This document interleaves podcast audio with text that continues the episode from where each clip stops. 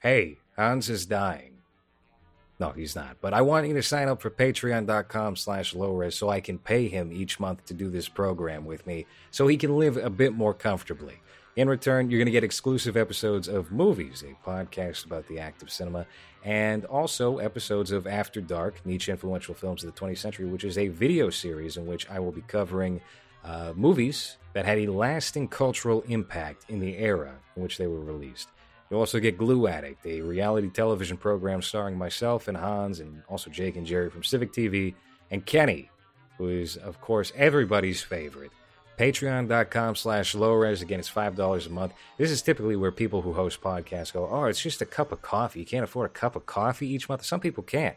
If you're a bum, if you're living on the street, if you got schizophrenia, and you know, and you, are playing with knives all day, you probably can't afford my Patreon. But you, you who are listening to this, you probably can, and you can get all kinds of bonus goodies. So head on over to patreon.com slash lowres, $5 tier. Enjoy the episode. This is Movies, a podcast about the act of cinema. With me today is Hans. Hans, have you ever been to Florida? Yeah. You have uh, been? When I, was, when I was 12 years old, uh, we went to do Disney. the... You went to Disneyland. Yes. You hugged Goofy. Yes. I, I, I, I hugged uh, I hugged uh, Extreme Ghostbuster that was in a wheelchair. Um, I was 12. We went to Disney. We went to Busch Gardens. I don't know if you've ever been. This is I've kind heard of of a Busch show. Gardens. yeah, and we went to Universal Studios when I was 12. I, I think that's the that's the. I, don't, I mean, I'm sure it's also American vacation, but something that Latin American people do is save up for like five years and then go to Disneyland with their kids so that they can see it. Or Disney, I don't know if it's World or Land. Uh, but yeah, we, we were one of those. And uh, there's some pictures of me because I remember very vividly. This was right before I got super fat. So I was long and kind of chubby, but not obese yet. Yeah. Uh, and I remember that we got there and the heat, like it was so humid that we went to Walmart to get clothes. And there's photographic evidence of this. I'm walking around with like an 3XL Hanes shirt with like buttons uh, and very like pajama pant shorts with flip flops all around um, Disneyland. And there's there's pictures of a large kind of Mexican boy, I guess, Yeah. just walking around like he's in his boxers in his living room. But Well, yeah, that, that's the thing that we learned through your youth photos is you changed races maybe like every three and a half years, where you go from a little white boy to a Puerto Rican child to a Chinese adult man. It's very peculiar how you age. Also, the same thing goes with Jerry. Jerry does look like the same ambiguous race as you in his like early teens or so, before Yeah. he just like he looks like a uh, like a black white guy, you know. Yeah. Where he's got yeah, yeah, like an '80s uh, '80s black guy from a movie. yeah, well, he, well, black, he, black, he, he does go from '80s to '90s uh, dreadlocks, Rasta. I listen to uh, what, what is it? Not Rage Against the Machine. Yeah, three eleven. oh well. Uh, anyhow, I was thinking. You know what I was thinking? I was thinking uh, Sublime, like a white guy that listens to Sublime. That's how he looked.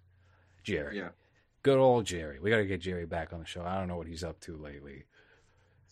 Seems maybe seems like, like his his life is out of order because I get messages from Twitch that say Bloom is now online. It used to be at like twelve midnight Eastern that we would see that, and now it's more like five a.m. Then Yeah. it's ten a.m. And Jerry, J- let me tell you what, Jerry's not getting up early. Jerry's been Then you- awake. you go to sleep and then you wake up eight hours later and you go on Twitter and and Jerry tweets, "Great 16 hour stream." bed. It's like Jesus, dude. What the fuck? How? How do you do that? What is he doing on these streams? I know he's got like a big role play thing that he's been doing. I don't know. I don't know anything about It's- that. It's a Dungeons and Dragons style game. He's going on these game shows where they're making bad jokes and they're trying to outshine him. Oh yeah. Unbelievable. Jerry deserved much more respect on that. What was that called? Uncle Uncle Tony or some? Yeah, it- it's so Uh, bad. Uncle Tony's Happy Hour was the show I think on on Twitch.tv slash. Uncle Tony. Hey, Did you? Did you? I mean, look, this is going to be look. Hey, this is a reason to sign up for Patreon.com/slash Lowres because now you're listening to this on iTunes or Spotify, and you're thinking to yourself, "Wait a minute, the Oscars were like two weeks ago. Who cares about that?" I'm on to what's happening after the Oscars, the Olympics, the Tokyo Olympics. That's what I care about. I care happening? about I care about my my grandfather's wake is tomorrow night. I'm not thinking about the Oscars. Well, for those who are on patreon.com slash lowres, we're doing this the night of the Oscars. So you should sign up. It helps Hans. We've had a good little surge of uh, patrons.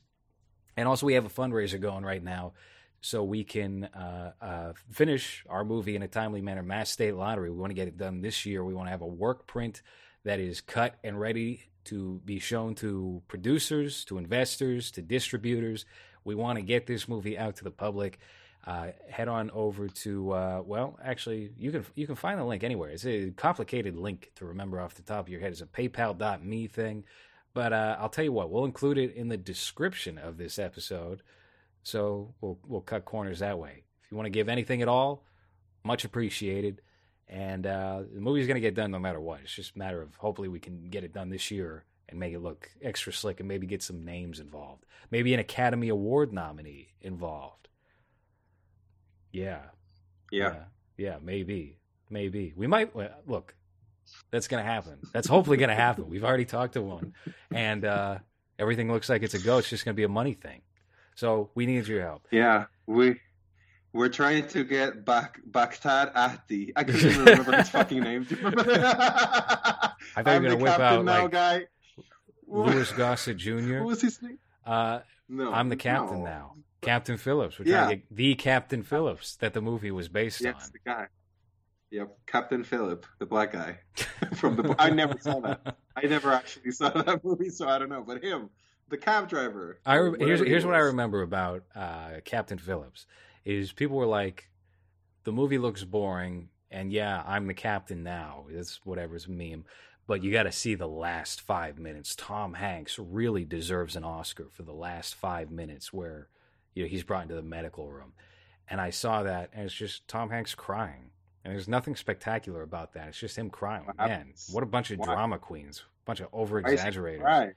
Is he emotional because he got black people around him? Why is he crying? he went through an ordeal. You know, he had his Oh. ship pirated. so the ending of the movie is just him weeping about what he just went through. He maintains his composure throughout the entire movie, and then has a quiet cry in the last five minutes. And that's that's the reason why he was nominated for an Oscar. And he's Tom Hanks.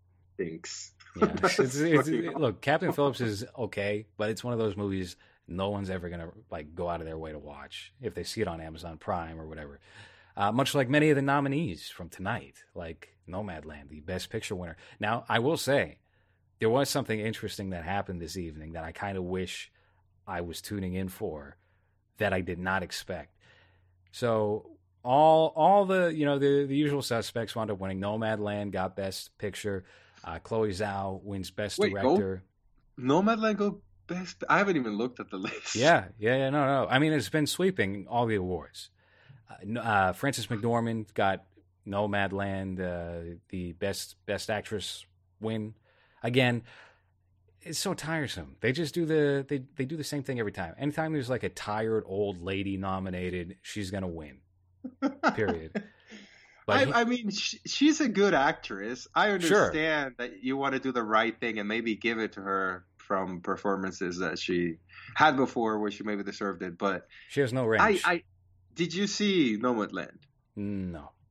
Okay, it's like Into the Wild, but boring and without an ending. Because at least in Into the Wild, the guy, because of his own decisions, he dies, right?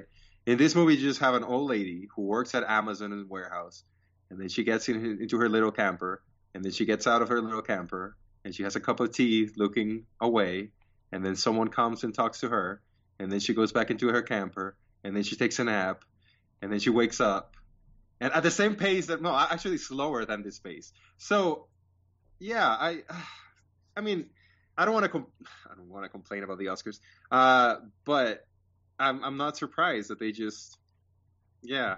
I mean, I don't even know what's nominated this year, to be honest. Like, what a fucking who gives a fuck award show this is really. So here, here's what's interesting. That, I didn't want to say that in your intro just because it's the truth. No, look, no one's going to be yeah. excited about it, especially two weeks after the fact. Uh, for the people who aren't signed up to the subscription on Patreon, but listen, this is an interesting uh, year for the Oscars, if only because it is the first year since. Let's see. Let me go down to the bottom of the Wikipedia wow. page. It's like the 1930s or 40s, where uh, okay, 1930s, the first year since 1932 into 1933 that this is a shared year for Oscars. So this is uh, 20, 2020 into 2021 because the lineup for 2020 was so poor that they decided, okay, well, we're gonna we're just gonna grab the the movies that were released within the three months into oh, 2021. No, oh, so they did that. It's a oh. mesh year, and and and, and that's the best they could get. That's terrible. Like those are the okay. I mean, again, I've seen not many. No. I look, I, I, I, haven't seen too many of them either. Uh, I was not compelled to check out many of these films. I did think that Judas and the Black Messiah was a very well done movie, and uh, that did get nominated for Best Picture. I, I don't think it won anything aside from Best Supporting Actor Daniel Kaluuya. Yeah, yeah. And I'll tell you what, I look, we're bashing Lakeith Stanfield because he's a joke. He's not an actor. He's a cosplayer. He looks like uh, a freak in that outfit that you sent me. He looks like a clown. the onesie. Yes. Yeah. Terrible. Jaden Smith hair. I can't believe they let him do that for Saint Laurent. Uh, he, he probably deserved that Oscar for that movie more than Daniel Kaluuya. But you take a look at the other nominations, and it's like it's Sacha Baron Cohen for the Trial of Chicago Seven. Yeah, like I don't need to watch this just to. You can't cast Borat into a serious role and expect me to not expect him to say not right after his line. You know, yeah. like I can't. Like his face looks too much like it. Just a fucking mustache away from Borat. I think he greased the wheels. That's what I think because Borat got nominated. It was treated as a serious film this year because they stuck it to the Orange Man at the last minute. They did it. They're, they're, the reason why he's not in office anymore, which is why you see uh, Maria Baklava for, the best supporting what? actress nominee. That uh, she didn't win. Uh, it, it, wound up going to uh, that older woman from Minari because you know Asian hate crime, so they got to give it. to Everything, everything you're saying is just it's like you're is speaking what? Japanese yeah. to me right now. Like, yeah. What? What the fuck is Minari? the only thing I'm excited about regarding this Oscar ceremony is to see how low the ratings plummeted. Because we saw what was it, the Grammys or something? Yeah. Was it the was it the Grammys or the Emmys where they they cut their audience in half in a year? Like they went from something like 16 million down to 8 million in a year. Outstanding. Good, great yeah, hopefully people would stop giving this awards show so much, you know, importance, especially when you go. I think that's the worst thing when you go back and look at the movies that were selected as winners, uh, just because of the way that time has treated some of the losers. That you just know that people that are selecting these things are either clueless or they just have an agenda or something they're pushing because there's so many movies that have won instead of other ones that are much better that and and then you have this list of like really um, i mean no, no, offense especially when i've never made a movie myself but who like ah, i don't know it was just it's such a shitty year in every way uh, but i didn't know that they did that three months thing. That's so funny. It's so funny that the best that they could come up with was this. Yeah. Though, yeah, because again, everybody was holding them over, I guess, anticipating that uh, there was going to be a big run in 2021, and they knew that the 2020 lineup would be so poor on itself that they had to include it, uh, uh, the, those initial releases. And also, if you think about it, typically the Oscar nominees are released in late December and early January, um, but they get a two week screening or a two week run in LA or New York prior to that so they can be eligible before they're open to the rest of the country. So obviously, not not a great uh, you know whole lineup of movies here or even performances, but on the note of performances, this is what is most interesting to me about the outcome of this Academy Award ceremony. So, what was winning across the board? Nomadland was winning Best Picture. Chloe Zhao was winning Best Director. Frances McDormand was winning Best Actress. Daniel Kaluuya, Best Supporting Actor. Yoon Promising Young Woman, Best Screenplay. Well, hold on, we, we, we glossed over one. Oh, you went down. Sorry, sorry, sorry. Best Actor.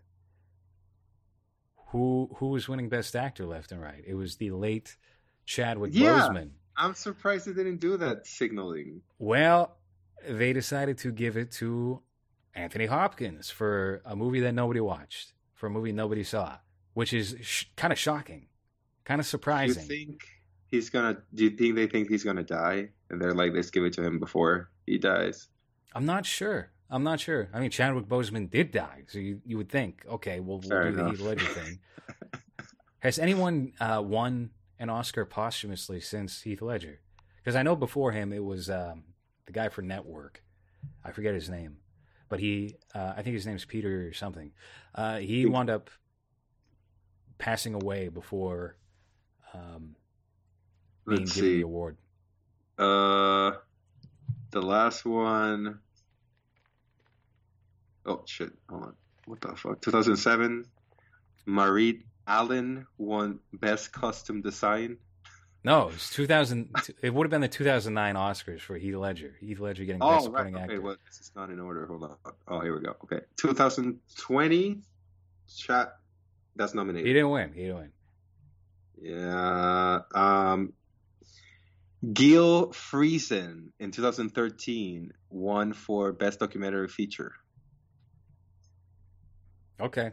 That's the last one. Yeah.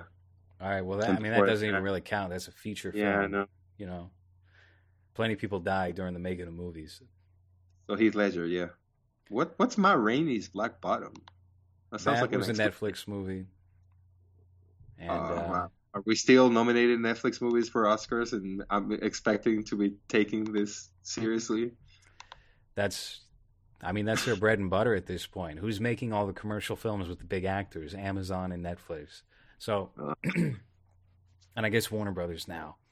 So uh, yeah, again, you had a point though. I think I think you had a point that I completely derailed. I no, I just think it's interesting that they would give it to Anthony Hopkins. I can't oh, understand right. why they would do that. Um, He's I, won before, right? Yeah, I, I believe so. If he hasn't won before, maybe it was like an overdue thing. But to to do it to do it the year where it seems like the general consensus is going toward one guy, it it feels like Sean Penn beating Mickey Rourke it feels like yeah. Mark Rylance beating Sylvester Stallone. But the difference here is uh, I don't I didn't see that movie and I have no investment in Chadwick Boseman winning an award posthumously or not. Yeah, who cares? I'm sorry, he was not a great actor. I don't care if he's dead or not. Just because someone dies doesn't make them good at their thing. Just because someone was nice when they were alive doesn't mean they were good at their thing. Well, hold on. He wasn't bad. He wasn't a bad he wasn't actor bad, either. But, but he, he, was he deserving he, best? Would he have been nominated for best actor if he didn't die? Probably. Well, mm, based on based on year, performance, maybe. based right, mm-hmm. exactly that. Because yeah. because the year was so chaotic and racially tense. Yes, he probably would have been nominated. But if this was 2014, no, no, no, no. No, as a matter of fact, I don't think a good portion of these would have been nominated. And you have to wonder yourself, what type of person is sitting down and going, "Wow, this means something." Uh, uh, it not just a woman won, but a woman of color won, and this really makes a difference. Oh yeah, I forgot. I forgot this year was the first year in history, right? Where what was it? Two women of color or something were nominated for best picture or some shit. Two women I guess so. one of those things that don't matter, but people pretend that they actually matter at all. It, yes, it was two women and also two uh, Asian American directors. And again, these are all useless, pointless, boring films that nobody actually cares about. They're all pretending to care about it for the sake of some sort of social grace. And the only movie that was, uh, or rather, the only director that deserved to be nominated in that category was Thomas Vinterberg for another round, which was a pleasant surprise. I, you know, yeah. here, here's the thing: any other year, and if this was not like foreign in a European way, I think this would have been nominated for Best Picture and would have had a real shot at winning Best Picture. It did win Best International Picture, and to me, that's like, all right, well, that's a real Best Picture winner. And that's I think, the, that was yeah, to say that. And I think I think Vinterberg probably, if he did tally the votes, he probably got like second place or something. Maybe I don't know. Maybe they would have gave it to Fincher or something because you know he's got a lot of Hollywood clout. But uh, if this was, uh, you know, based on any sort of real integrity and not being deathly petrified of uh, the mob, then I think Vinterberg probably takes it. Yeah, how dare they give the movie to, I mean, the award to the one movie that had an interesting character that actually went through things and something happened. you know, like yes. that's, that seems to be like a rarity. And also has, has morally gray lines to it and does not lead you to draw one conclusion or another about um, alcoholism or use of alcohol to enhance yourself socially or otherwise. That's another thing that makes another round such a strong movie as a whole which is that and also eh, you you have all these characters and they exhibit the different uh, long-term effects that alcohol use uh, you know will inhabit in people and obviously, for one, it takes a very grim turn, but that doesn't deter the others to quit permanently. Just take it yeah. easy, essentially. I, also, uh, I'm a huge fan of Mads Mikkelsen. I think he's great, even if the projects that he's in sometimes are not the best. Like, what was that called? Polar, I think it was the, the yeah. one where he's well. Like, here, here, here seems to be the rule: is when Mads Mikkelsen is yeah. acting in American in an American film, it's going to be uh, probably a five out of ten. And if he's acting in a European film, it's going to be one of the best movies that you've seen that year.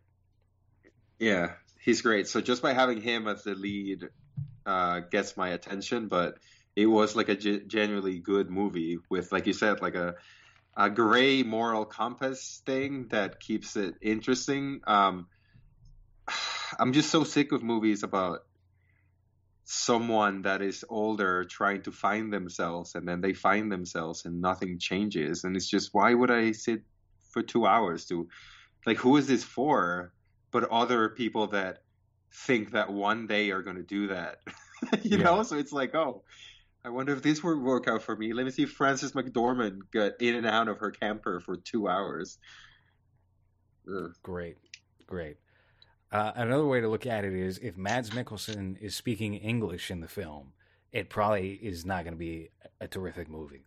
A great movie. Yeah. Um. Anyhow, so uh, what, did you wind up seeing Mank? No. Okay, good. Don't don't bother. Don't bother with that. By the way, I know I was shitting on.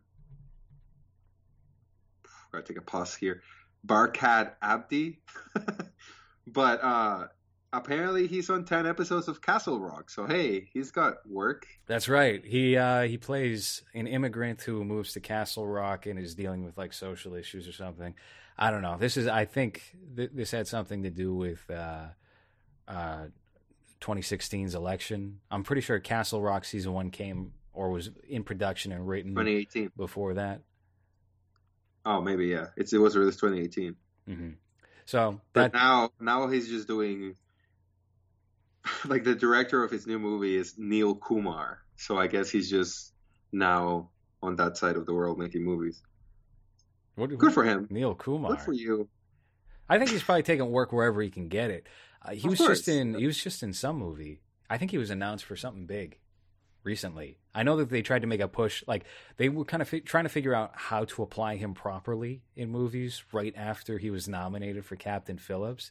Uh, he had that small role in Good Time where he plays a security guard, and then they just shoehorned him into Blade Runner, and it felt like in both cases like that they got him, and then when they realized the capability of his acting, they were like, "Shit."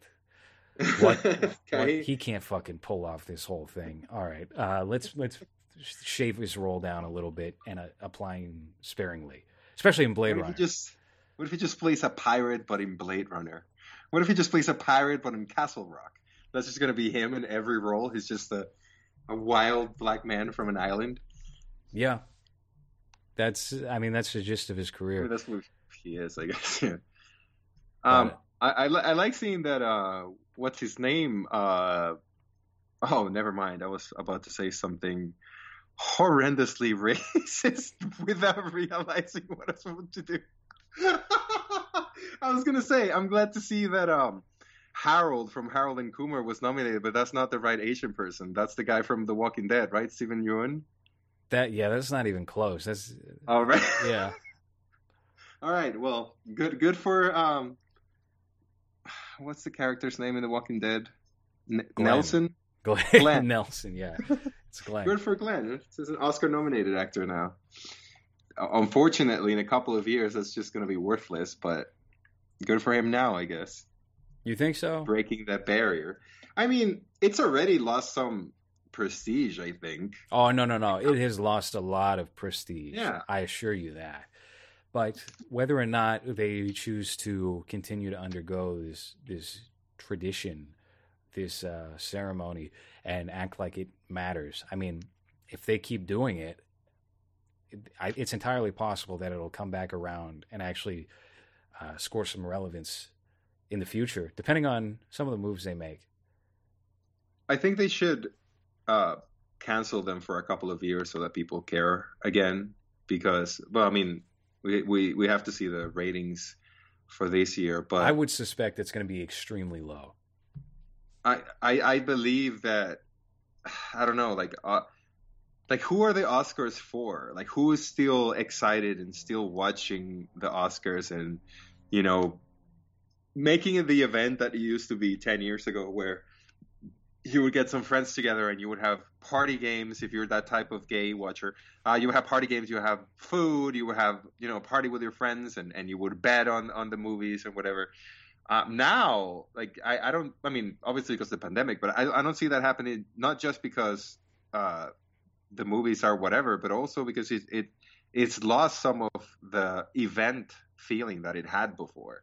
You know, it, it was like a Super Bowl for movie nerds, I think where you would just sit there and you know maybe uh, you were not into all of the movies, but at least just watching that happen was like an event, and I think that's not really a thing anymore. So right, I don't know if in a couple of years that's just people are just going to stop caring about about that, especially with streaming being bigger than movie theaters in the what short term future at least um, I don't think people will care so much about you know which movie won the Oscar. I'm going to watch that one when, when there's so much content. You know, I feel like something has to take its place for it to really for it to really die. Though that's that that's the thing is I don't think you can really do away with award ceremonies.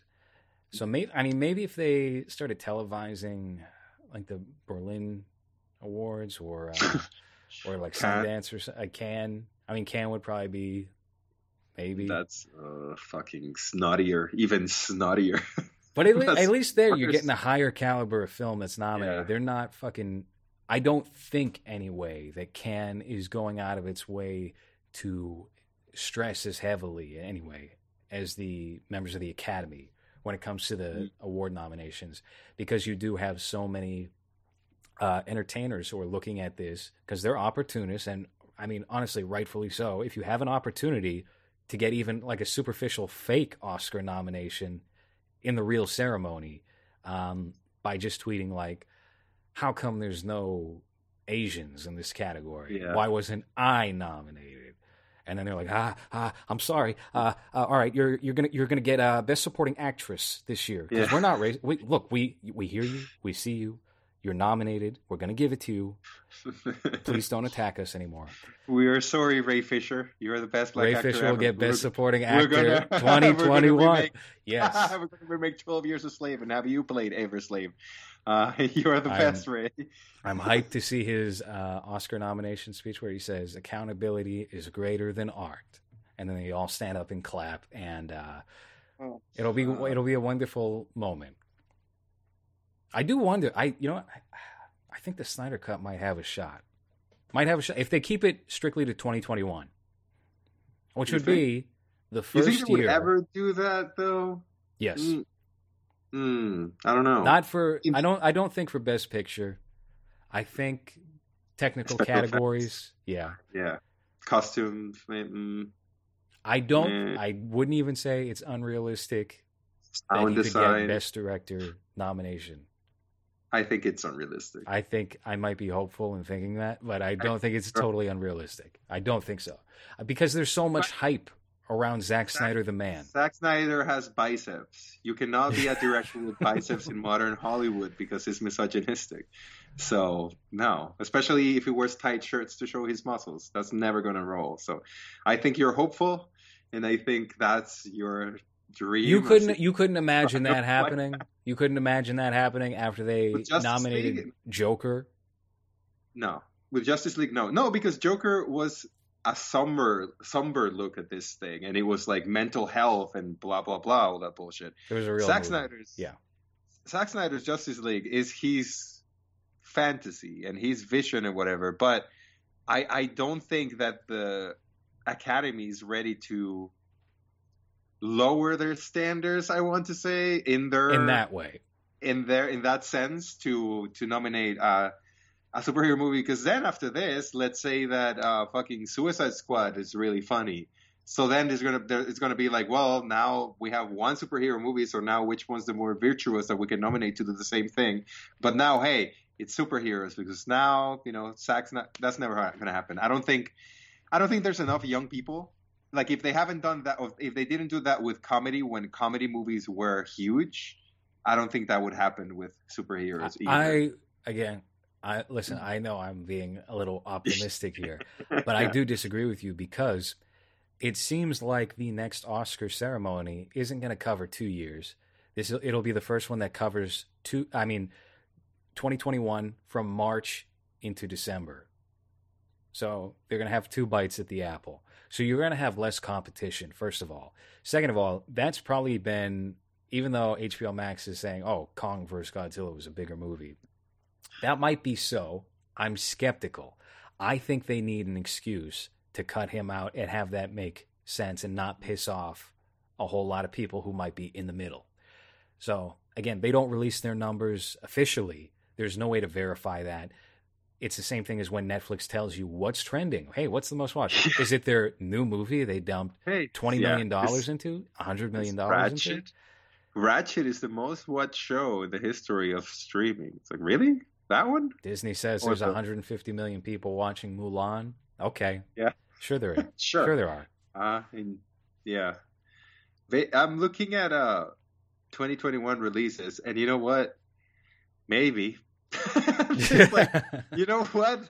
Ugh, yeah. What, what's what's there? it's still a There's that- stripped down year. And I, I guarantee you, by the time we hit December, there's going to be more movies, yeah.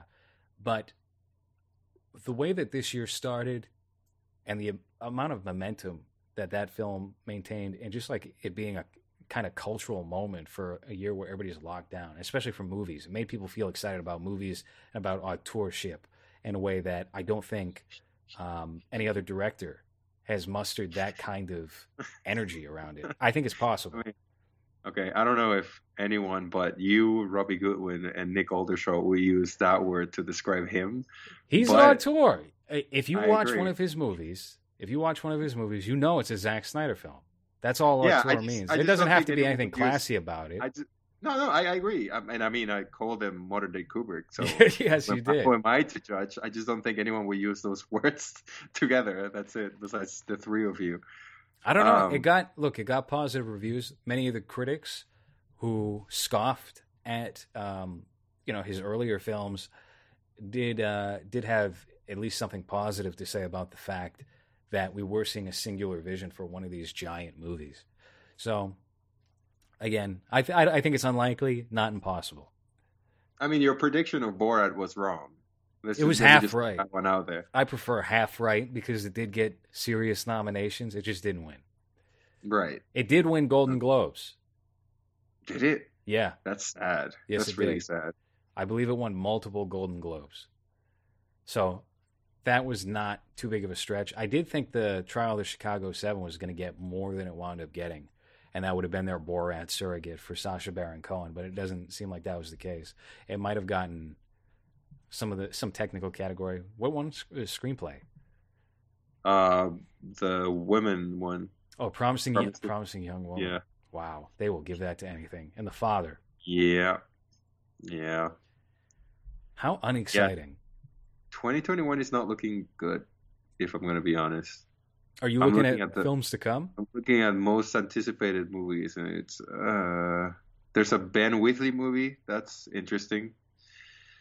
The guy that did Kill List, High Rise. I don't know if you've seen that. That's that's that's fun. But then after that, it's a Guy Ritchie, Jason Statham movie. You got that Spiral movie that I I have no hope for that Chris Rock Saw related movie for whatever reason that just uh, I don't know like uh, uh, Army of the Dead, which fine. That's so Cruella. double Oscar nominations for Zack Snyder this year. yeah, there's that um that movie that that uh, that uh, Disney thought it would be a good idea to make a biography about a woman that likes to kill puppies and make them into coats. So that's coming wasn't, out. Wasn't her big thing that she smoked? She smoked with a cigarette yeah, she, holder, and you can't yeah, do yeah, cigarettes in movies anymore. Oh shit, that's true. That I think the like, original even that live action 101 Dalmatians was um, the reason for that because it was a kids movie and she was smoking, and people thought, oh, she's going to be a bad influence on our kids. She was the she was killing puppies. But what? I know. Smoking yeah, it's worse than killing a dog. To a good jacket. Clothes. Uh, the Quiet Place Part Two, who cares? The Conjuring Part Three, who cares? Uh, Sequels. The hit, the Hitman's Wife, Bodyguard. That just yeah sounds horrendous. Peter Rabbit Two, that's cool. There's a Peter Rabbit one. What what's the story of Peter Rabbit Two? I think they kind of uh-huh. concretely close the, the tail up in the the fable. It says, first the garden, then the world. The plot for the sequel to The Surprise, loosely based on the work of Beatrix Potter, is still under. Okay, so they don't know, but I guess they're trying to do the same thing they did with Paddington, right? Right. Where they just grabbed that franchise and turned it into like a successful thing. Uh, you have another Purge movie, have the Black Widow movie, have Cinderella, Space Jam. Space Jam. Are you excited for Space Jam after LeBron James tried to sick the public on some cop that saved the girl. No, I wasn't excited about Space Jam to begin with. Uh, Jungle Cruise, that's a movie from The Rock. That's cool. That's a Disney ride, right? Yep. There's a Hotel Transylvania 4, Suicide Squad. Yeah, like who like you I'm I'm upset that you might be right. it sounds like be... any other year. And Candy I can tell Man. you right now, the directing in each one of those movies is not going to be as unified and non-committee driven as Zack Snyder's Justice League. So I stand by my prediction that there's an outside shot of it. If I had to, if I had to, you know, gun to my head, probably not. No, I don't think so. But I don't think it's impossible. Dune. Dune. I have a feeling Dune's going to bomb. Yeah, I think it's yeah. one of those movies that, like the original Dune, is too big to fail. You know, so I I suspect, and especially Denis Villeneuve is due for a flop. He had he's had too good of a run. Tenet is yeah. probably like the closest thing Christopher Nolan has had to a flop. So, do you think that do you think that had more to do with the theater issue, or do you just? I, I still haven't seen it, but do you think that was the issue, or do you think that the movie was just not as good as his other movies? I think the theater thing is definitely an issue, and also the fact that he comes across as a snob. I think people don't like, especially nowadays where they just sit around on their fat asses and watch Netflix all day, and it's literally like Ryan Murphy shit. Uh, they don't like the kind of director who's like, no, no, no, I want you to see my movie in IMAX, and you, you know what? It's going to be shot on IMAX cameras and 35 millimeter, and we're going to do it this way and that way. And be loud uh, as fuck. It's gonna, yeah. I'm gonna do the sound my way, and you're not gonna hear everything. And some of the audio is gonna be a little muffled, yes, but that's part of the sound design of it, and that's just what we're gonna do. People don't really seem to respond to that as much outside of our collective circle, but especially not in the case of a, a filmmaker who has built like billion dollar franchises. You know, somebody like Christopher Nolan does does he have a style that warrants a lot of that? He's kind of sterile, you know. Yeah. Early Christopher Nolan, you can make a case for. I think as soon yeah. as he gets into the Batman movies, whatever style he had, uh, changes into something a bit more commercial. Not necessarily even in a bad way, but it just feels like you've lost something. You've lost the texture that was there for what was it? Uh, Memento, Insomnia, those early films. Right. but uh, uh, now I'm, I'm looking up uh, this list. Chloe Zhao is directing Eternals. Yeah, there's a Marvel property she's directing. Uh, hmm, that's such an odd choice. I, I, don't. I'm not familiar with her movies, but just by looking at the covers, they look like very small, very character driven, like Nomadland. Songs My Brother Taught Me doesn't sound like a blockbuster, and The Rider, which is got a guy and a horse in the cover, don't sound like a blockbuster. That, that I don't know. That's that's a that's an odd one, especially with the Eternals that deals with like gods and shit, right? She's only been a director for five years. Yeah. Wow. Yeah. And she's so, so she has to. All right, my assumption here because she started out with Kino Lorber, which is um, uh, kind of a niche distributor that acquires uh, like elitist style films, you know, kind of like a Criterion. And then she goes to Sony Pictures Classics. She comes for money. She's got. She has to have some money behind her. Um, it's too big of a jump. I mean, I guess Nomadland is a is an Oscar winner now, but that that just seems like such an odd choice for a huge movie that's supposed to be in, in space. I'm not very familiar with Eternals. I just know that there's four of them and they're giant and they're like big like robot monster things, but I don't know. That's that's an odd choice there. I'm I'm kind of interested, not as much as uh, I was with uh, was her name Patty Jenkins and Wonder Woman '84. That was that was great. Um, hopefully, it will be a, a, train wreck like that. That would be interesting. You know, someone that just doesn't know what the fuck they're doing, and it's just let's just do this thing and She's, make it as she wild. She seems like it seems like they're trying to like groom her into being the next Ava DuVernay. You know, the woman who directed Selma, who women um, of color director. Yeah, right. Uh, except her her lack of talent became very obvious. I think quickly and um, this yeah. woman still has some potential, I guess, because she she's directed a few movies.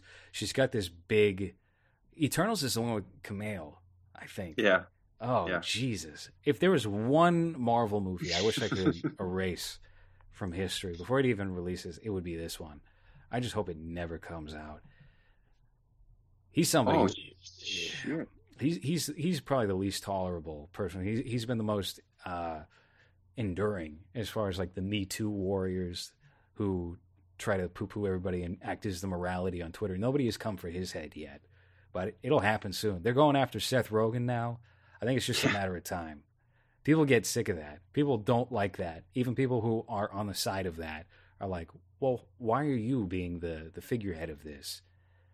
You straight oh. man with very artificial biceps. I'm uh I'm sorry. I just I I went I made the mistake of going to Ava DuVernay's uh, IMDb. She's producing. So there's this comic book series called DMZ.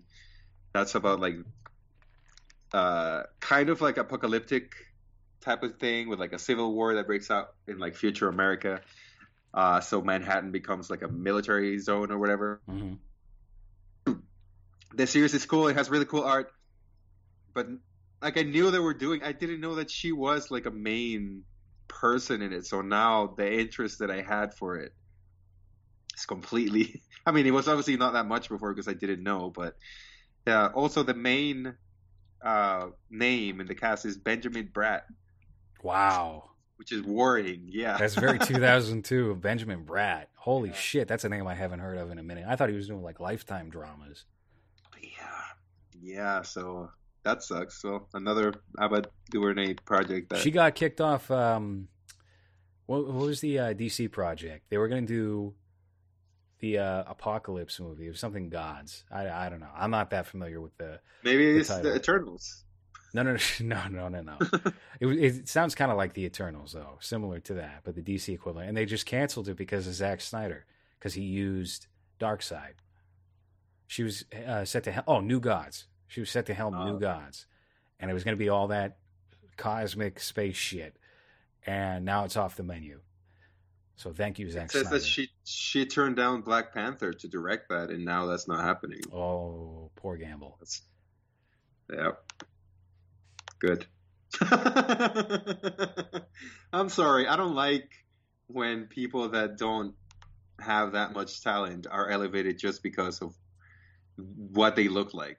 Like I think that's bullshit. And like like I, I, I, understand that you need representation or whatever, but pick the ones that are talented. Know the people that have nothing to say that have just been successful because they've been successful. Uh, and then they don't really present anything interesting or not don't really give the real voice of that voice that they're supposed to be given. So at the end of the day you have a sanitized thing that was approved by white people with a face that's not white. Correct. So like how many not- of these how many of these directors that are um, elevated and are toted out as the like this is the voice of Asian Americans or Black Americans actually come from an extremely affluent background and either have wealthy parents or were adopted by like some movie producer when they were young um, and were funneled through the best schools, went to film school, and had their life essentially catered to be this this figurehead. I would say a great deal of them, Yeah. Most of them. most of them. Mo- mostly, if not all, because that that's the thing. What you can really tell when a real voice is telling you a story, and when you have a committee of just a bunch of white people that just picked a figurehead to be the face of, like that show that we were talking about the other day. Uh, what's the show called? The Black. Um, what do they call it? Um, violent pornography or whatever the fuck it was. What was that show called? Them? Is it? Them, right? What we were Them, talking yeah. about uh, during the physical media episode with Jake. Yeah, yeah, yeah, yeah, yeah, yeah. There, you look at the producers list, and there's two black people in it, and then a bunch of a bunch of just white people. So you can tell that okay, I understand that producers help to get money or whatever, but at the end of the day, when you have five white hands and one black hand, do you really think that the real voice of that black person is going to be heard? No. That's why all of these fucking shows that just have people like Jordan Peele, you know, people like that that are just, you know, you're the voice that you're gonna get there is not different than uh, um, uh, what's his name, uh, Landis kid. What's his name? Max Landis. Max Landis. Yeah, it's the same thing. It's just presented slightly different. Uh, but it never feels genuine. It never feels like it's actually coming from that place. Uh, it, it's just sanitized and easy for other white people to digest, and that's it. Yeah, right. So again, it all comes back to what we were talking about before. Yeah. Um, I'm not. I, I mean, unfortunately, I, I've uh, you know I'm a fan of Spike Lee, but even if you take a look into his history, uh, he does not wind up where he is without strategic uh, backing from people like Martin Scorsese early on, or um, going to NYU and making connections um, through his background. So you can find this. You can you know you can turn over any rock and you'll find that Quentin Tarantino. You know he's not a case in the diversity sense, but there's a lot of gray and mystery as to how he got hooked up with Harvey Weinstein, and uh, you know the the fabled tale of oh I was working at a video store and then I sold my script and now I'm a big big time hotshot director. Well, there's some gaps there. You know, you could get away with telling those stories back in the '90s when people didn't know Yeah. any better. You could tell a very outrageous and nowadays like clearly fake story and half the people would go along with it they would believe it because there was no way to verify this or that Yeah. or actually you know piece things together in your head as easily because of outside knowledge that you would have and uh, now that doesn't fly now we can find out pretty quickly if you come from money if you've Yeah. been uh, gifted this career of yours and uh, i mean oftentimes i think it'll show in the art itself and, and look, I don't really care if somebody is gifted a background, gifted a career in filmmaking, or does have help with money, as long as they're making something interesting. But what we're seeing is these movies aren't interesting. These movies Yeah. suck.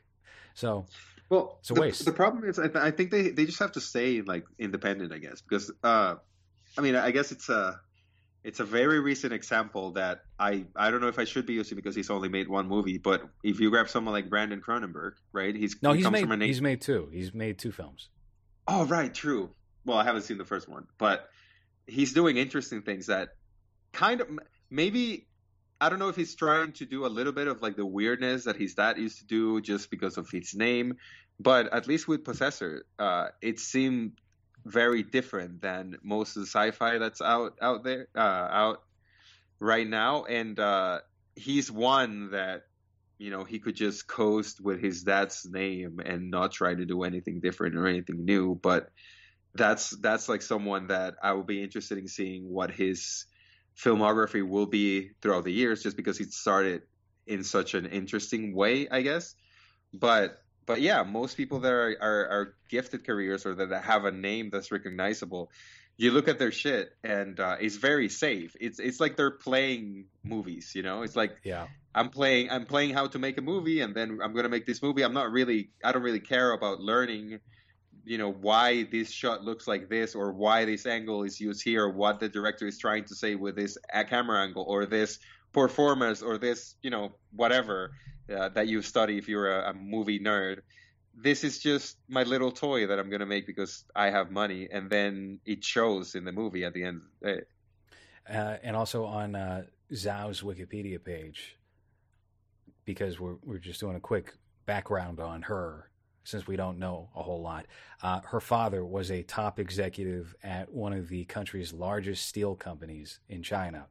So there you go. She also went to school in uh, England and also in America. The struggle. Yeah. It's so real. so yeah. well, Yeah, that's the that's the voice that you ele- that that's my biggest issue. Why do you elevate that voice that doesn't need elevating? They have everything they need right now. Go and get a fucking guy that's doing it like us, independently. That's you know everything is out of pocket, and they're trying to say something without playing to the restrictions that modern day filmmaking um, filmmaking gives you with content and dialogue and and the words you use and all that shit. But instead, they just elevate the most boring fucking milquetoast just have nothing to say have Well, I nothing. here's, here's what I think is interesting. I think it's interesting that this woman, who clearly comes from a background of luxury and um, high education, decided to make the movie Nomadland, which was about a poor Amazon worker, right, who lives out in the countryside. That seems like something she would be uh, pretty well versed in.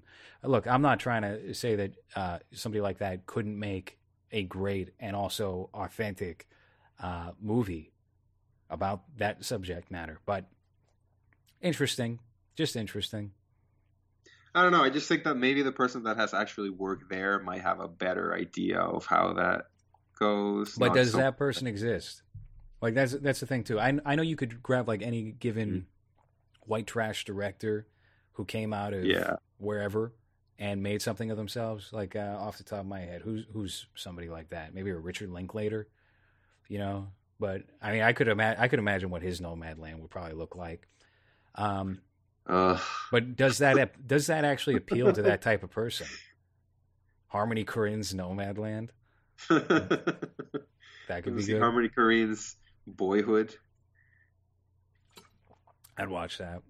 Um, that would, would be more interesting. Yeah. How how long was Boyhood again? that was only a two hour movie, but now Oh, you know what? Now felt- especially, it Yeah. seems less impressive to me. And I'll tell you why. It's like, all right, so you know when they when they marketed it as like it was shot over twelve years. Well, correct. That's correct. You're, Yeah. you're right. I'm not going to poo poo that. But what's the difference between that and just shooting one short film a year with the same Yeah. cast? It's the same thing. Is that really a noble effort? I mean, it's interesting. The movie's not interesting. The movie's Especially boring. when you don't have a fucking story to go with it other than, oh, he's growing up. Great. Oh, I'm going to cast a guy. Well, I mean, I guess he couldn't have known that he was that kind that kind of project boring. seems doomed to fail. Also, because Yeah. if, if let's say you write a full screenplay in, I don't know, uh, uh, just this year, right? You, you write a and you're infatuated with it. You love the idea of it, and you're going to shoot it over twelve years. Well, twelve years from, I mean, six years from now, you might revisit that screenplay and go, "Oh fuck, Oh fuck, this Yeah. sucks. This is awful. I got I got to change it. I got to I oh oh god. And then you might change it and then 3 years after that you might go damn, okay, well, I kind of missed out on something here with this part of it. Maybe I should integrate this that I skipped out on into this part that we're about to shoot. And then you might wind up with a mess after 12 years. And I think a lot of boyhood winds up being it, it doesn't seem like it's driven by anything. Yeah, yeah, yeah, yeah. It's it's just it's just going along because it's it's happening, and then it happens, and then it ends, and it happened. That that was my biggest issue with it. That fine, you have a gimmick with it, but then do something with that gimmick, not just we're gonna see them get old, and then they just show up looking shittier and shittier and shittier, and that's it. It's like good, and now it ended, and now they're at the beach, and he's staring at the at, like the water and then we fade to black, and he's like, "Did I really just spend two hours of watching this guy just There- grow and nothing happens?" effectively no difference between that movie and if you took one episode of the Joe Rogan experience per year since it's been airing online and strung that together into a movie. It's the same exact thing.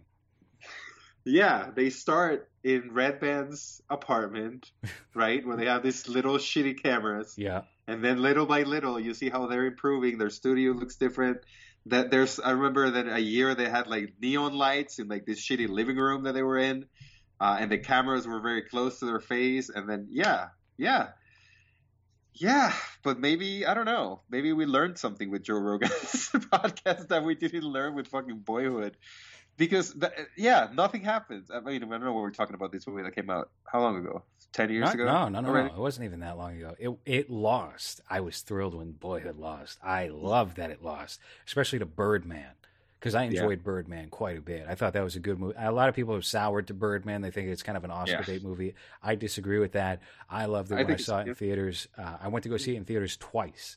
I, and then Yeah. it, and then it got nominated for Best Picture. And I'll tell you what, haven't really watched it since. Bec- probably because of that, subconsciously because of that. I think winning Best Picture kind of uh, kind of dooms you a little. And in this day and age, it, it dooms you a bit. Back in the seventies, eighties, you win Best Picture. Cool. All right. It's not really going to change my per- perception of the movie. Everything changed after Crash. After Crash One, it means something different now. Uh, the Spotlight did it for me. Well, Spotlight I especially. Spotlight is I like haven't seen. it's the definitive bland, styleless message film. It's entirely look what we did. We Yeah. look, we may not have stopped the molestations, but we, we pointed the finger at some priests. they might still be happening 10 years later, but listen, one priest got caught. so we're going to make a whole boring movie about it That is visually who gives a fuck. That dialogue wise is who cares. Mark Ruffalo is going to get worked up in one scene.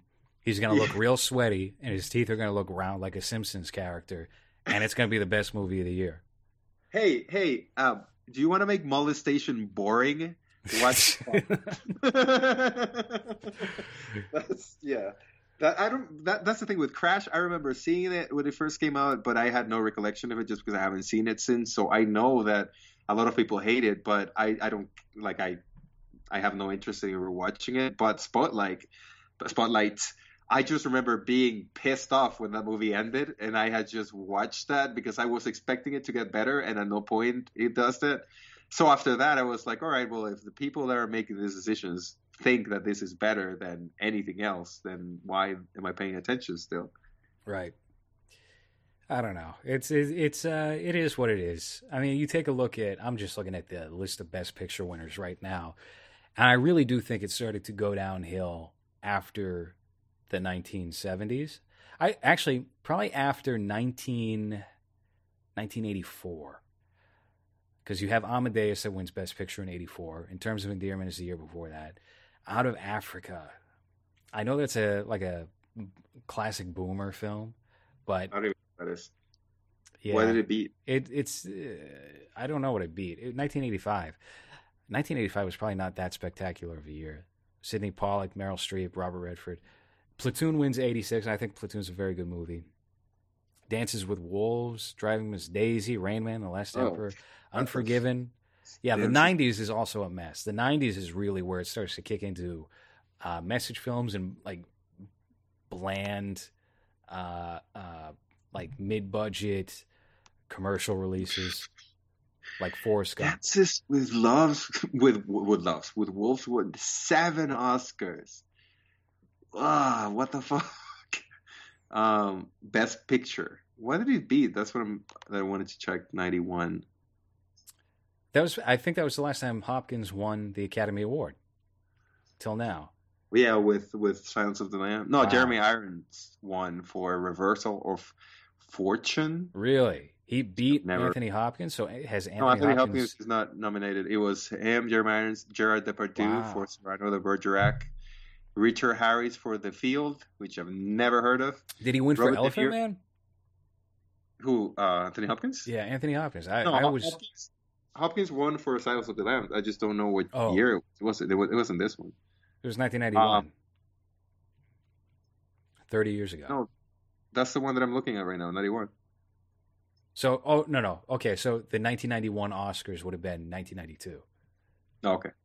Yeah, so I just I, I was just curious to see what Dances with Wolves beat because I I just remember being really bored by that thing. Um, oh, Dick Tracy was nominated for Oscars. That's pretty cool. For what? For technical or for real ones? Cinema cinematography, best costume design, Ah, best art direction. nah. Cinematography is pretty. Cinema. That's the closest one to an actual category. But Suicide Squad won best art design or something or costumes. God, Joe Pesci. Where the People, fuck- hey, have you noticed people are shitting on Kramer versus Kramer a lot lately? No. I don't. Maybe I've just Other noticed that in you? my feed. I, I, hey, I like Kramer. Did you I think notice that on your joke? I like Kramer versus Kramer. Yeah, I noticed it in my own tweet feed. Uh, no, Kramer versus Kramer is a very good movie, on, but people I'm were sorry. I'm sorry. I'm sorry. shit I'm sorry. I'm sorry. Yeah. I'm sorry. Dick, Dick Tracy. Hold on.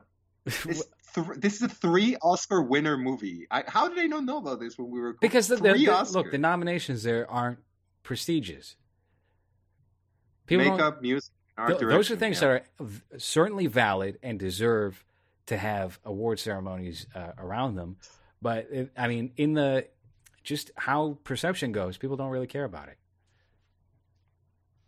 It something's Um, only real and a legitimate thing until people care about it. Did or you also know that. City, City Slickers is an Oscar? yes, I think that was nominated for Best Picture, wasn't it? And Jack Mm-hmm. Palance, I, I think, might have won. Jack Palance. Yeah, that's the one that won. Or Ben Kingsley, Harvey Keitel, and Tommy Lee Jones. That's because he was about Uh, to die. Fucking City Slickers. Yeah. Barton Fink. Anyway. Yeah, Yeah, fuck you. Oh, that's what Wolf beat. Ah, that's that's why I was like, I'm, I remember it beating something big. It beat Goodfellas, which is which is yeah, that's the exact reaction. Yep, exactly. Yep, that is the reaction that I would expect to Dances with Wolves beat Goodfellas uh, for Best Picture. Does anyone talk about Dances with Wolves still? No, I think a lot of people are comfortable with that being a Best Picture winner. I don't think uh, Kevin Costner really proved himself after the fact. It seemed like they were eager to throw these giant um, epics at him in the years following that. I know Waterworld is one of the all-time great flops. You know, uh, so Which is not that bad. no, yeah. I, I mean, it's bad, but it's not. It was it Like- was it was just one of those movies where they put a lot of money into it and it took forever and then it failed. Like what I'm expecting with Dune. Yeah, yeah, exactly. Too big of a concept for it to work in like a. I mean, he is making them long, right? Typically, yeah. Uh, I think Postman always rings twice. Was that his movie? That was a long one. Uh, I might have the title confused there. And then You're uh, talking about Kevin Costner. yeah, Kevin Costner. Or the post no, Po- sorry, the postman. Postman, just the postman. That was another Well, long, boring one. He didn't direct Waterworld. He No? was just producer. No, Okay. Well he Water- still shares the blame for that. Waterworld. What fucking? I remember. I just I can't imagine showing up to the theater to see a Kevin Costner led film, and people did that for a while. Yeah, well, he had a, a good run in the '90s, right? You got JFK. You got Dances with Wolves. You got Wyatt Earp. He's good in JFK. He's he's hey, he's good in The Bodyguard. But I don't think he's a bad actor. Just when I, I just think that lately. Eh, I. I, I look, uh, he's just not the type of person that I think should be leading movies. There's nothing there. It'd be like showing up to see a Bill Pullman led film. he's in that category like that, or, or I put him in the same one as um, uh, Matthew Broderick or um, the other guy that kind of looks like him that are interchangeable. Why is my memory so shit today? I mean, as opposed to, you know, um, all right, he plays ba- uh, Superman's dad, right? Yes, he does. That's the last time he does anything really noteworthy. I know he had a football movie that also starred uh, Tom Welling from Smallville, and that did not perform well. So he seems like he seems like he would be well applied in a supporting role. Uh, kind, I don't know. I, I don't know. I don't know. Kevin Costner is just very boring. Yeah, He's a good I- I actor. He's just void of any character. I prefer uh, Greg Kinnear. Give me a Greg Kinnear anytime for this guy. You Greg know? Kinnear is even good, though you can't apply Greg Kinnear as just in any role. I feel like the boringness of Kevin Costner makes him more versatile, where he could play a lawyer, he could play someone's kind dad or someone's mean stepdad. He's kind of got like Right. a, a less animated John Travolta thing going on. I don't know if I've ever seen it, him playing anyone mean, but I believe you. Yeah, I don't know if He's he always played, like, No, like the dad, a or noble like the, character, you know, a the, noble man. Yes, yeah, a guy that doesn't really smile that much, but you know he's good inside. Exactly. Yeah, and if you take a look Uh, at the early early aughts, A Beautiful Mind, Chicago, Gladiator, these are not particularly special movies. They're very of the time. Um, I think I think in the middle you you you do kind of you you get a, you get a couple good ones in there. I think No Country for Old Men is a solid pick. Uh, the Hurt Locker was actually uh, a very good movie. Departed Was he a- is uh, is look. Does the Departed deserve that? That seems like an apology to Scorsese for not giving him Goodfellas. I like The Departed. Is it a Best Picture worthy, you know, film? Probably not. It's a fun movie. It's I an like it. enjoyable Scorsese movie. Yeah, Yeah, it's like the last time that Jack Nicholson was really fun in a movie before he gets too old. why he didn't like uh, Bucket List? I think he's all right in Bucket List. Bucket List isn't bad, but Yeah. it's not. It's you know, it's not up there. Did you cry? I didn't. Cry. No, I didn't cry. Did you get emotional with Bucket List when he revealed his little coffee cup full of ashes that he left in the mountain at the end of the movie? Uh, I didn't even remember that to be honest with you. I watched it on like TBS or something on TV. I I went to the theater because I wanted to see Big old Morgan Jack Freeman Nicholson. fan. Oh, Yeah, yeah. No, I want to see Jack. So it's like I haven't seen him in a while. I'm sure he's all fat and shitty now, and he was. so it's just Yeah. like, hey, great, yeah. He was- old. he was something like seventy five or something when that came out. So I wonder what he's doing now.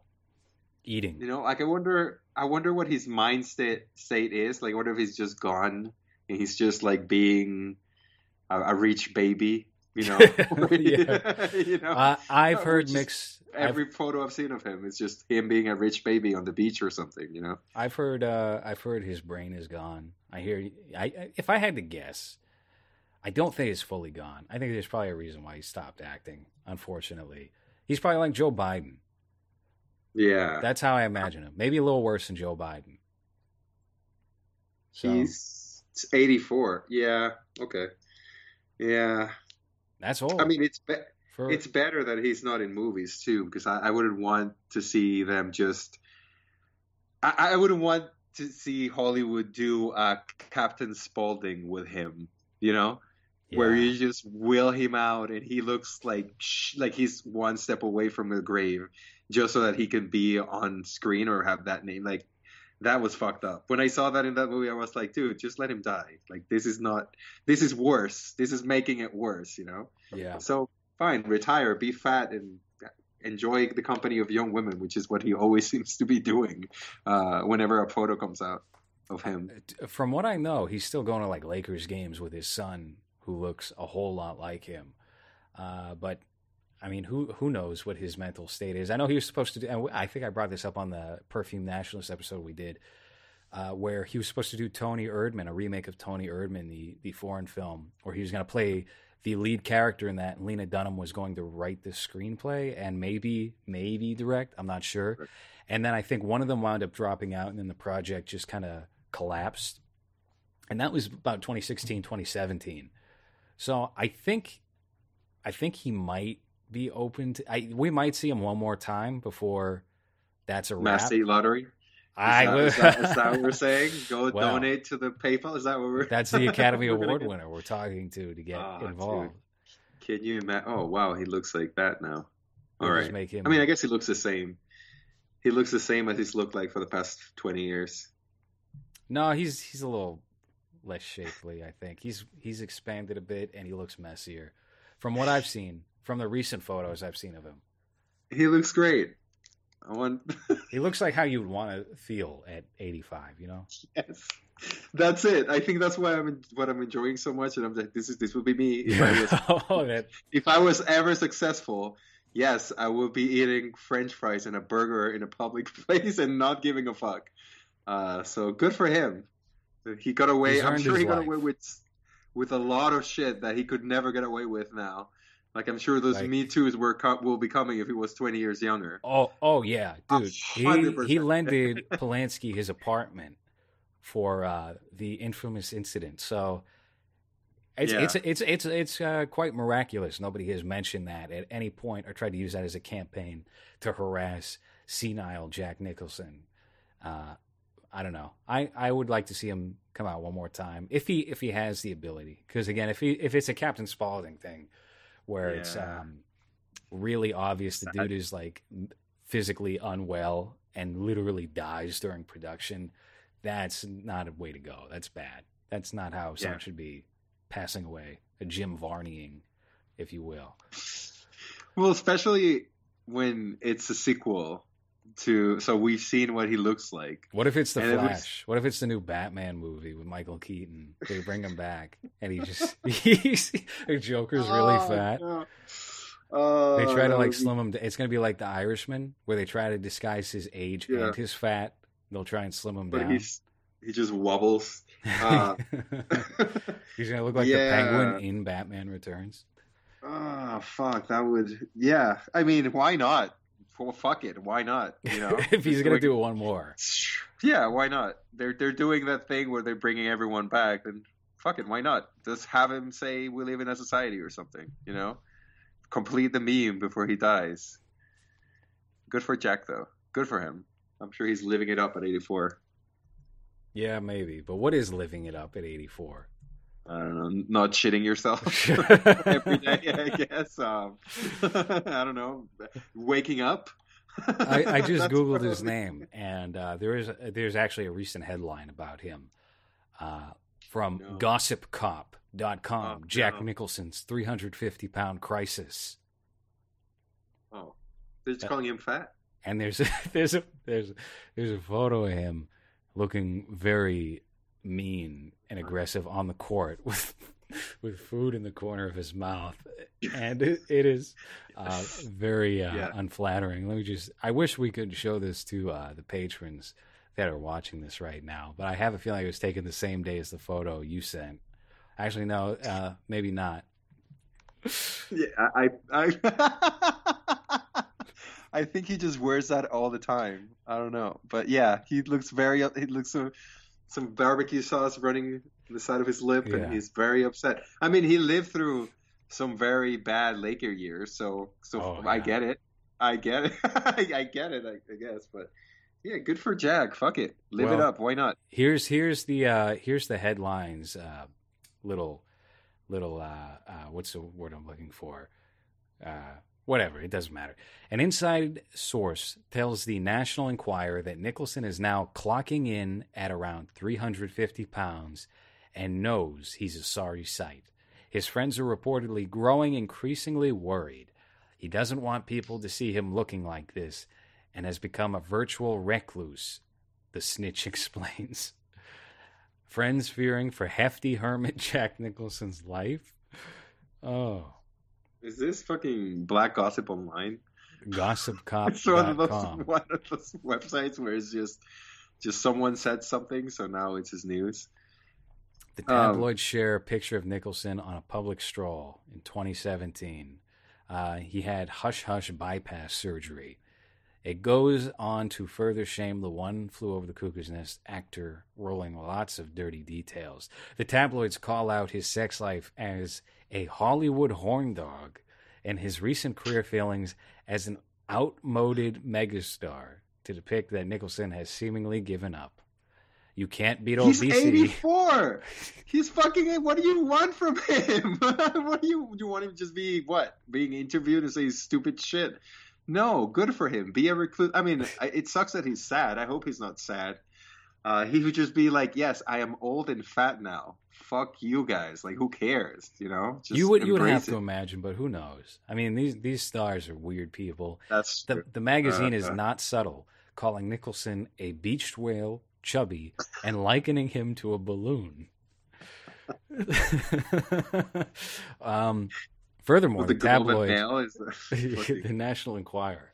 Furthermore, the tabloid insists that Nicholson is a washed up has been that is wasting away and stuffing his face because Hollywood is done with him. I don't think that's the case. I don't think that's accurate at all.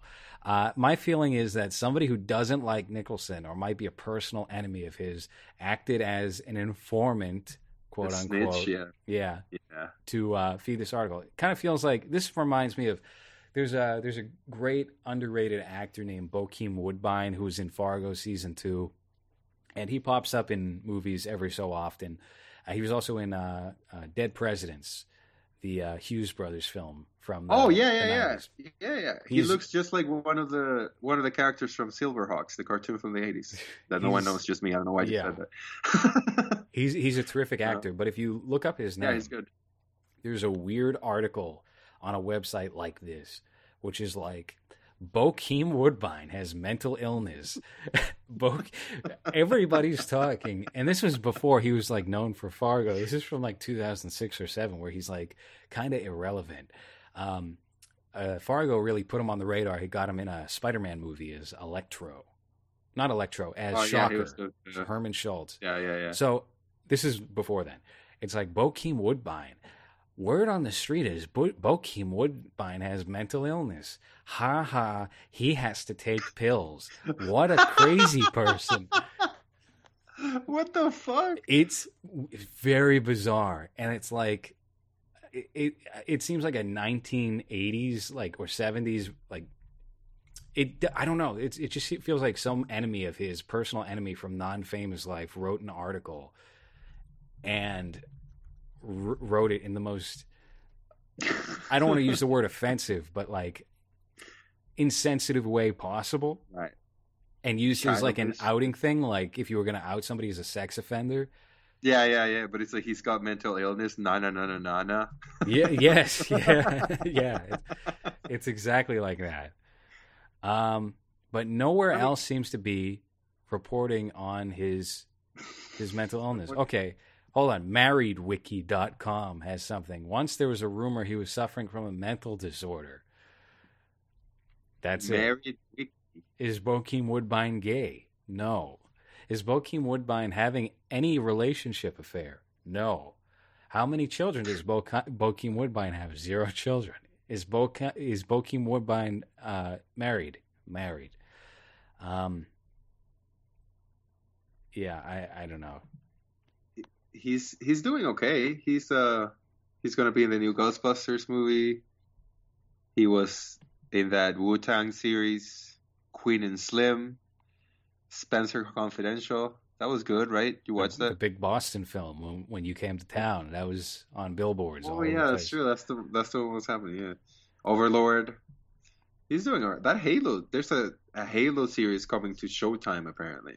That's gonna be based shit. on the video game. Didn't they already do that? No.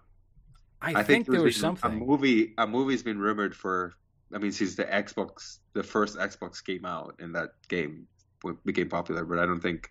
I think this is the first time they've actually done it. Unless you were talking about what was it, Reds versus Blue, which was that web series I think it was called. Uh, That- that was unofficial, wasn't it? I don't think that was actually. Uh, Yeah, yeah, yeah.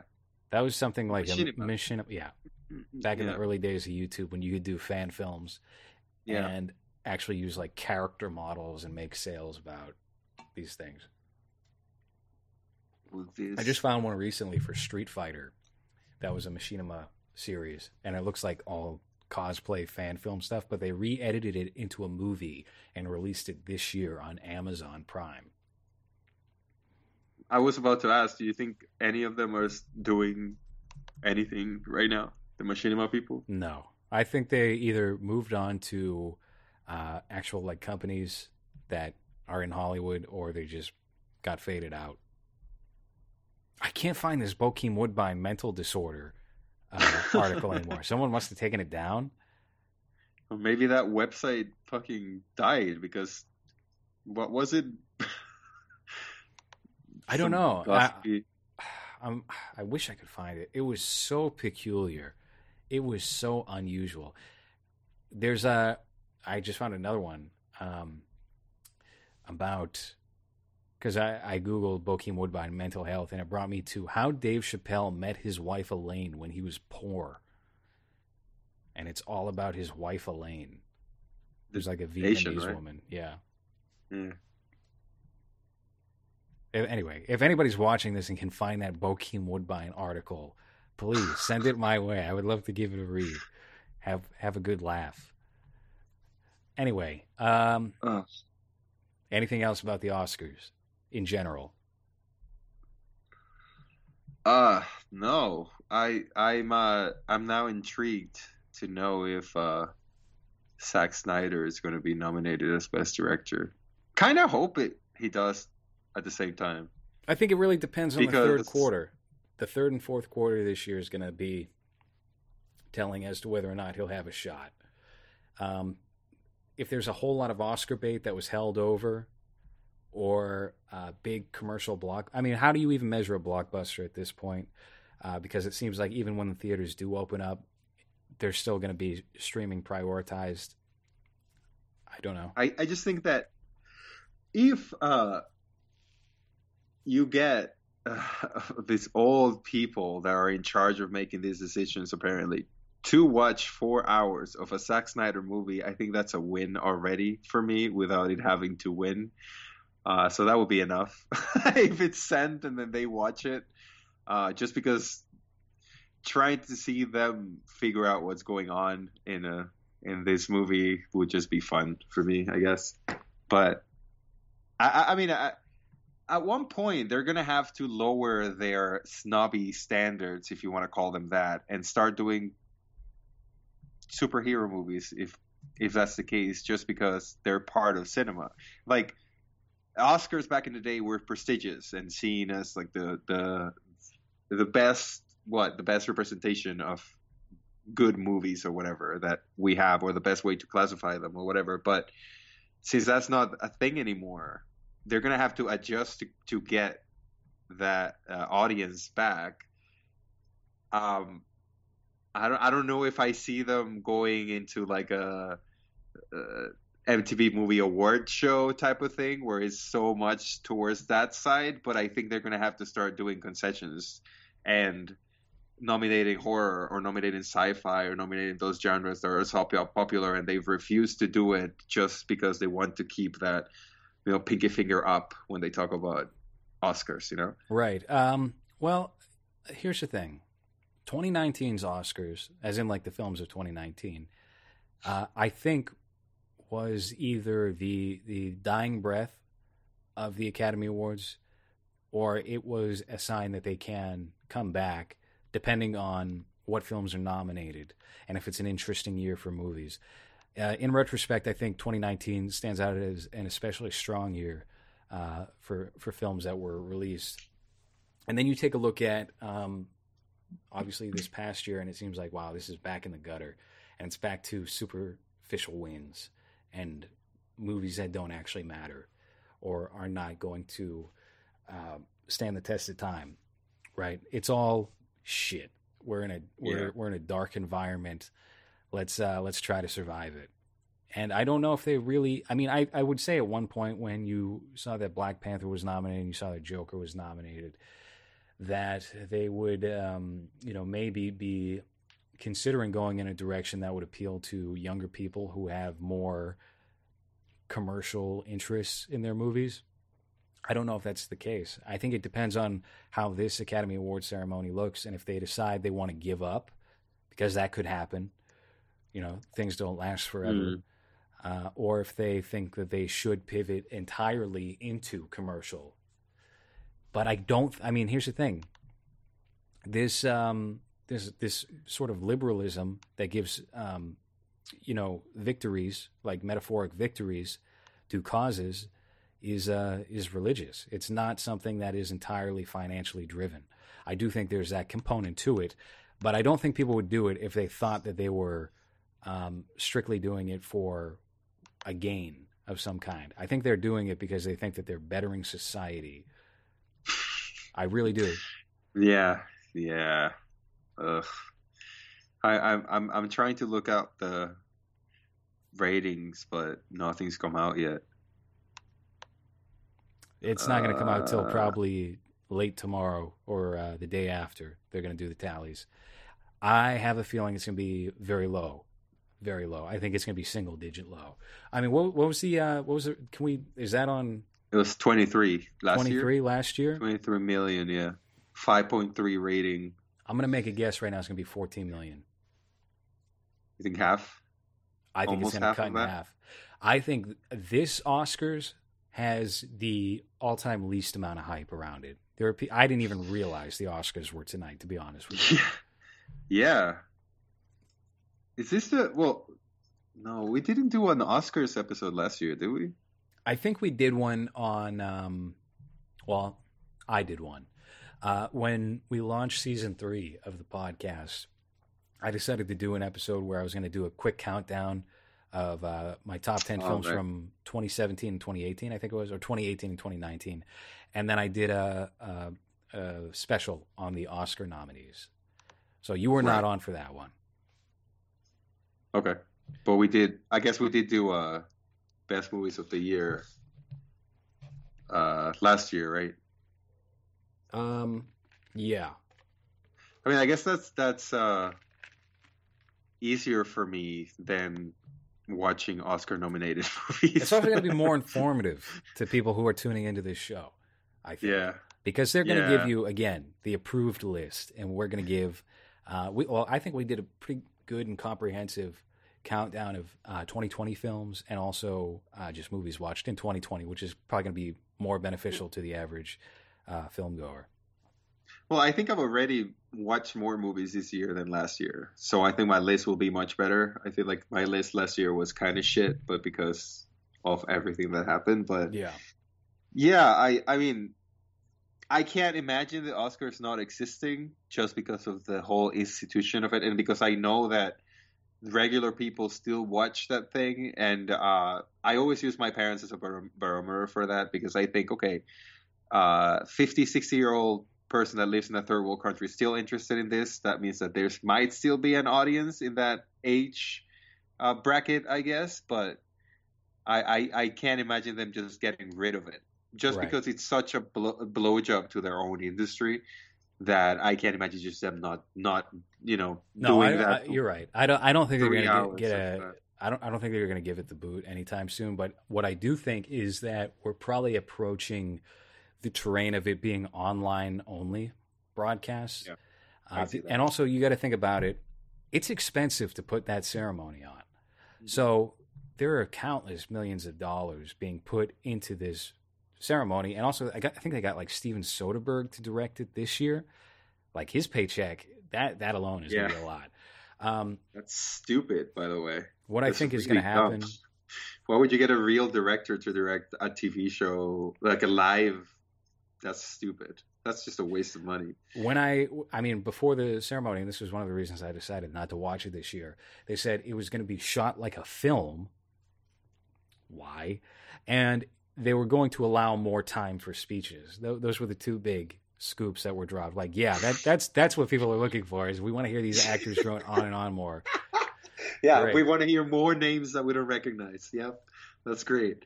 Terrible. Um, so I, mi- I might check out like the high, highlight reel um, later today. We'll we'll see. I don't know.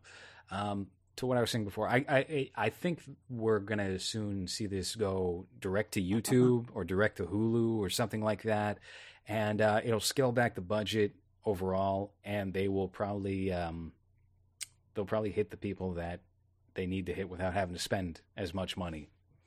Yeah, So Netflix, the Oscars, exclusively on on one. Yeah, yeah, I can see that. Mostly because yeah, nobody gives a fuck about it anymore. It'll probably Like, be no- Netflix. I think Netflix would go for it because it's going to be Netflix movies that are. I mean, whoever gets that licensing Yeah, is going to have a big advantage of Uh, winning, and you're going to be able to say Academy Award nominated films. Da da da da. Well, is that when it officially dies? yeah, Do you think? yeah, I think so. I think then it, it becomes very clear that um, you know it's gone, very yeah. it's you know it's a weighted ballot. So um, we'll we'll see. We'll see. I, I think that's probably within the next five years, Hopefully, hopefully. But then we Yeah, need something I new. We need something to take its place. That's the thing. gotta figure out a better way to uh, award good movies. I, I don't know. I don't know because if you look at all of the other ones, like they all have like their own little biases too. Like if you look at the Golden, Glo- not the Golden Globes, yeah, the Golden Globes, or like the BAFTA, which is another one that Golden Globes is especially heinous as far as that goes because uh, you have a, a set group that uh, is usually voting for things uh, and can be swayed by nominees. Like I, I remember the, the year that the Tourist was nominated for a bunch of award- the was it I think it was Johnny Depp and. Angelina Jolie. Oh, No, no, no, the Oh. Tourist. Ooh. Yeah, that was like a thirty percent on Rotten Tomatoes, but it like inexplicably got you know a bunch of categories like Best Actor, Best Film, and then um, what's his name, winning for Rocket Man in 2019, Oh Taron yeah, yeah, yeah. something. Sure. Right Something after, Irish. right after he threw like a celebration with Elton John. Egerton. Is it Taron- Egerton? It might be Taron Egerton, Something like Joel that. Ed- Edgerton. I don't know. Uh, whoever played Elton John in Rocket Man. The story is that Elton John threw a giant party with that kid in attendance and a lot of the members of the Hollywood foreign press who Yeah. choose the winners. So Yeah. you can do the math easily. All right. I, I think Yeah. that's a good note to go out on because it's very late here now. Yeah. All right. All right. That's All been movies for this week. Don't watch the next Oscars. And uh, not unless Mass State Lottery squeaks in there, which I think it could happen. I think I'm going head to head with Zack Snyder for 2020. I think so. What would you wear? How would you show? Should we just show up dressed up like Matt and Trey? Uh, we just wear dresses, the four of us, Yeah, that'd be or great. something like that. We're just like making fun of how ridiculous it is. Uh, we should we should show up looking like Jack Nicholson in these photos. Yeah, hamburgers I mean- and fries. I'm getting there, so we'll, yeah, Yeah, we'll- seriously. we'll, yeah. Dude, I went to the gym today for like the first time in in I don't I couldn't even tell you. And uh man, I was really depressed after 15 minutes. I was like, wow. Dude, I went on a bike ride with my girlfriend. She goes on her bike every, every day. I um, it was. I wanted. I, let me do the the conversion just because to tell you how hot it was. Okay, so it was like it was like 104 degrees, and I was like, yeah, this sounds like a good idea. I rode that bike for like 20 minutes, and I almost passed out. Like I was. I was ready to throw up and pass out and everything, and my girlfriend was just standing next to me, just like, "What happened to you? what is this?" Uh, she had to go into a house and ask for a banana that I could eat so that I wouldn't die. you had to get your potassium up. Yeah, So you wouldn't yeah, and it's, away? it's mostly because I used to have a treadmill hill, so I would, so I would just Yeah. jump on that treadmill and that would be my exercise. I lost a shitload of weight, but I have a brother that's fucking retarded, so he thought that he would just move it, but it's like this huge thing. So he moved it in a way that he pulled the thing out of the fucking thing. So now it just doesn't work. So now I have nothing to do exercise with, and I'm just getting fat. so yeah, I'll, I'll I'll I'll get to that size. I'm sure by the end by December if I continue this way. So maybe we'll we'll be able to pull that off. Yeah, yeah. Uh, for me, I, you know, Massachusetts, you had a lot of room to walk around and just, you know, go for a stroll. And I had uh, uh, also a weight bench in Massachusetts. Well, I don't have that in New York, and I do a lot of sitting in New York. So as soon as I got on like the elliptical, my knees started locking up like an elderly person. I was just like, oh Jesus! It's uh, dude. I played. I, I think I've. I'm, I don't know if I've told this story on on the podcast. I'm sure I have, but uh, I used to play soccer when I was a kid all the time with my friends, and uh, when I was doing this treadmill exercise that I lost a bunch of weight, I was like, well, I'm sure that I will be able to play now. Uh, and I went to play with my friends. I played for two minutes and I almost ripped my ACL on my right knee. And one year later, it was still hurting. Uh, so it just, yeah, just it's just like a, a slap in the face from life, just being like, oh yeah, this no it's like you've been sitting for 10 years in, on your ass and now you think that you can just do this thing Damn. and yeah two minutes of yeah. soccer you accomplished what uh, uh, many do throughout their football careers typically yep. it takes 10 years uh, it takes yeah. them out of the game so you can be an uncle rico and talk about how you, you had so what? much potential you know what the worst part is that no one believed me. So you're faking to get out because it was so early. So I just like I heard it. Did you say, just, "Oh, oh, my mom called me. I have to go home for dinner in the middle of no, the game"? No, because I was no, because I was in so much. I couldn't even play it off. I was in so much pain. So I just went ah, and I just rolled around on the ground. My friend told me that I, I didn't. I don't know because my eyes were closed. I was just rolling on the ground. My friend told me that everyone was just standing around like, like what? Like laughing what, at what, you, what's happening? Yeah, like no one believed me. And then i, I dragged my body off the, the soccer field or whatever. And everyone was still kind of like well fine. Like my even my friend was like yeah like who cares? Whatever. And then it was like yeah you almost had like a major like a real athlete injury after playing for two minutes you fat piece of shit. Jesus christ. Well yeah. I can't think of a perfect note to end on than that all right that that's uh that's been movies, I guess. Sorry about your your soccer career coming to a close prematurely. Yep. I mean, I'm 35. It's not premature. I don't know. Tom Brady's 40. There's always hope, right? Fair enough. Brett yeah. Favre. All right, that's been the episode. Thank you for listening.